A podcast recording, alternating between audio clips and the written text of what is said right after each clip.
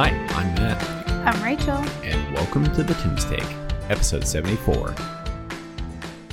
Right before this episode, we looked at each other and said, Doesn't it sound way nicer to just go to bed? I think I felt that way about nine o'clock this morning. But the show must go on, the show must go on and we were running out of time to record this episode to get it out on time. because tomorrow we are going on a date day. Yeah, essentially. It will be lovely. To celebrate your birthday that was a month and a half ago.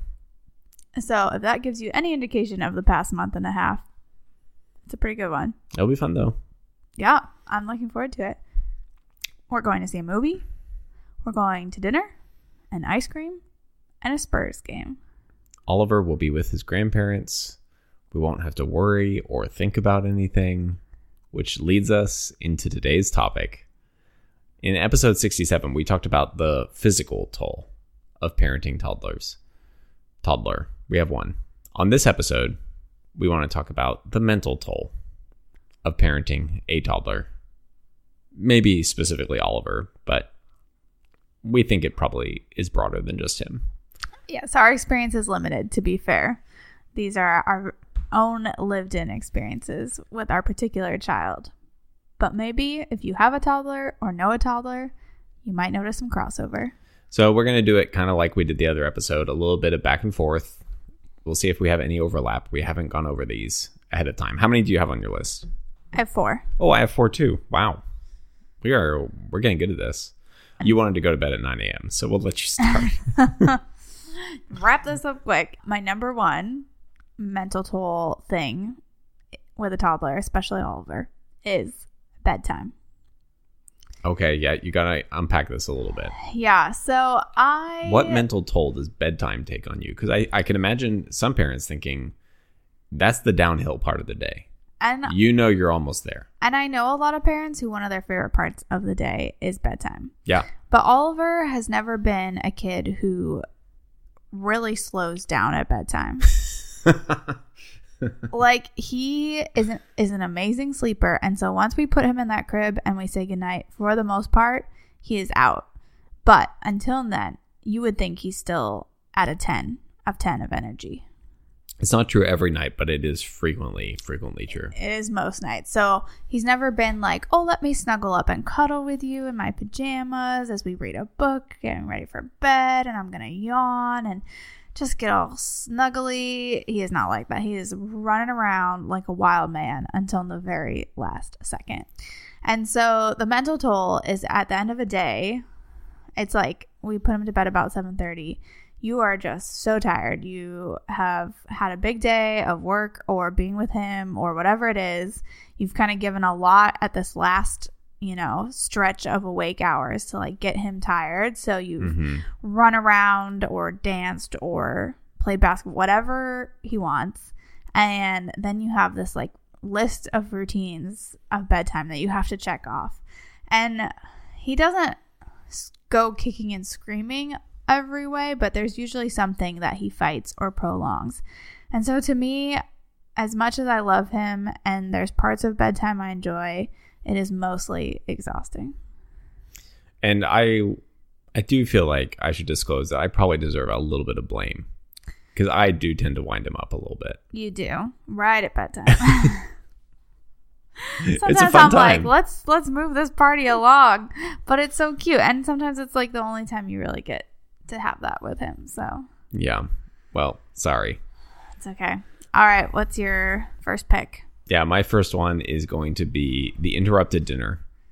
Oh, okay. So I can't remember if we talked about this on physical toll. Maybe it counts there because you get up so much, but I can't remember the last time I ate a meal with Oliver and did not have to get him up to get him seconds of something Or thirds or, or fourths. thirds. And tonight we had the case where he was wolfing down blueberries at such a pace that he would be done with blueberries before I could get back to my seat. So I would give him blueberries and know that he wants something else. So I'm getting that too. And by the time I've gotten that, he's already out of blueberries. I more? More blueberries?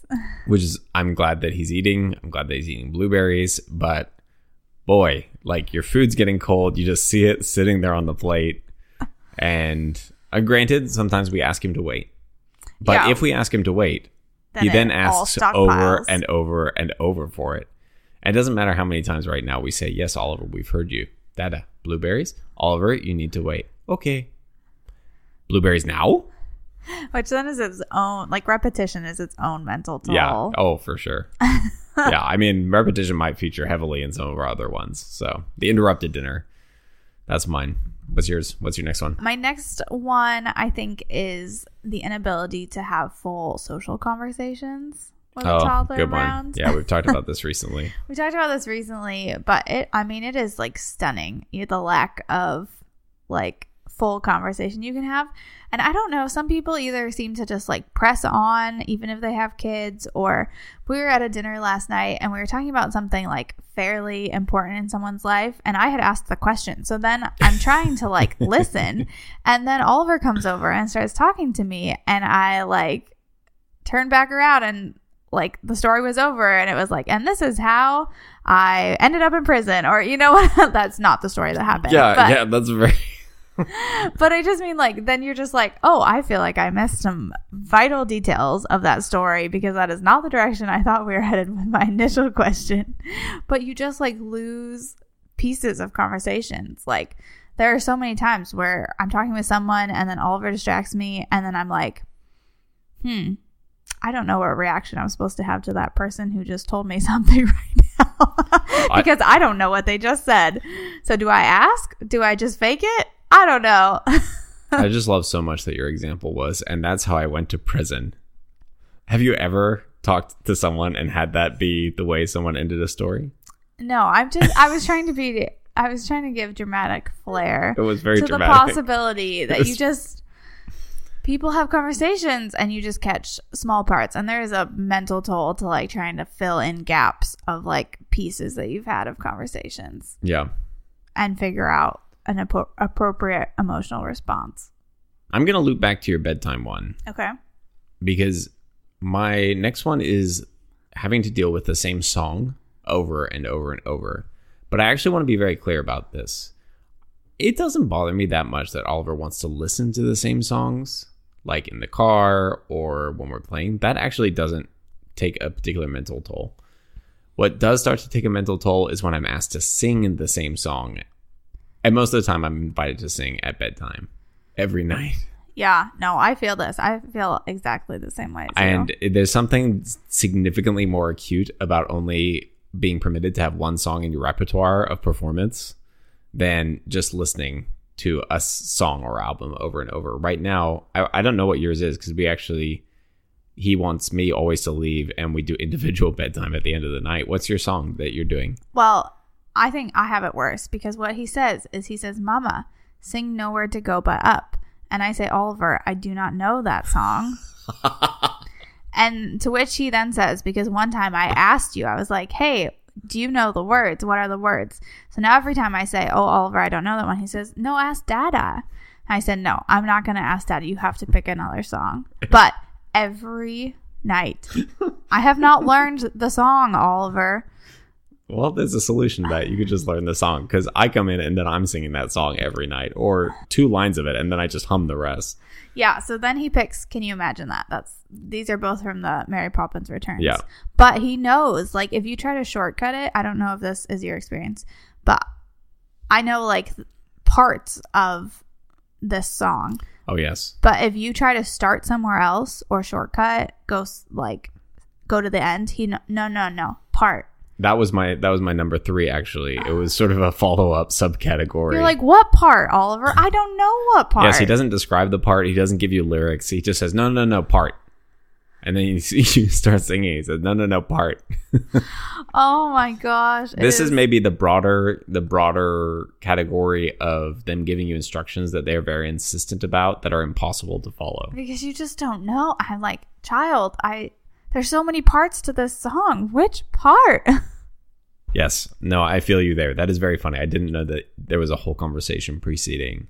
it's painful. That's a good one. What's your next one? My next one is keeping track of all of Oliver's stuff when we leave the house. Oh, the mental toll of just like not losing anything, especially anything important like one of his stuffed animals or something that just feels like it would be very hard to replace, is getting harder and harder. You would think that a baby would be harder to keep track of stuff, but like Oliver takes things and then now just leaves them places. And so And they're more obscure things. and they're more obscure things and more obscure places because he's running around like a crazy man. And so I just like the mental toll of having to make sure that you have everything that you brought with you when you started is a lot. And then somehow it just like piles in the car. I mean, like, it's like we were gone for weeks on a road trip and it's been 24 hours. I just, it's a marvel. Oh, the gosh, I- Stuff that goes with him. I co-signed the car mess so so hard that oh sometimes I just look in our car and in fairness all of Oliver stockpiling things in the car might be an inherited trait. I'm not From he- you. I'm not here to throw rocks, Rachel, but I am here to speak truth. And the things I find in the car that you have left in the car banana peels Oh, don't rat me out like I'm this. just saying, this is we speak the truth on this podcast. Tissues, u- used tissues. I want to be clear. Orange peel, just random trash.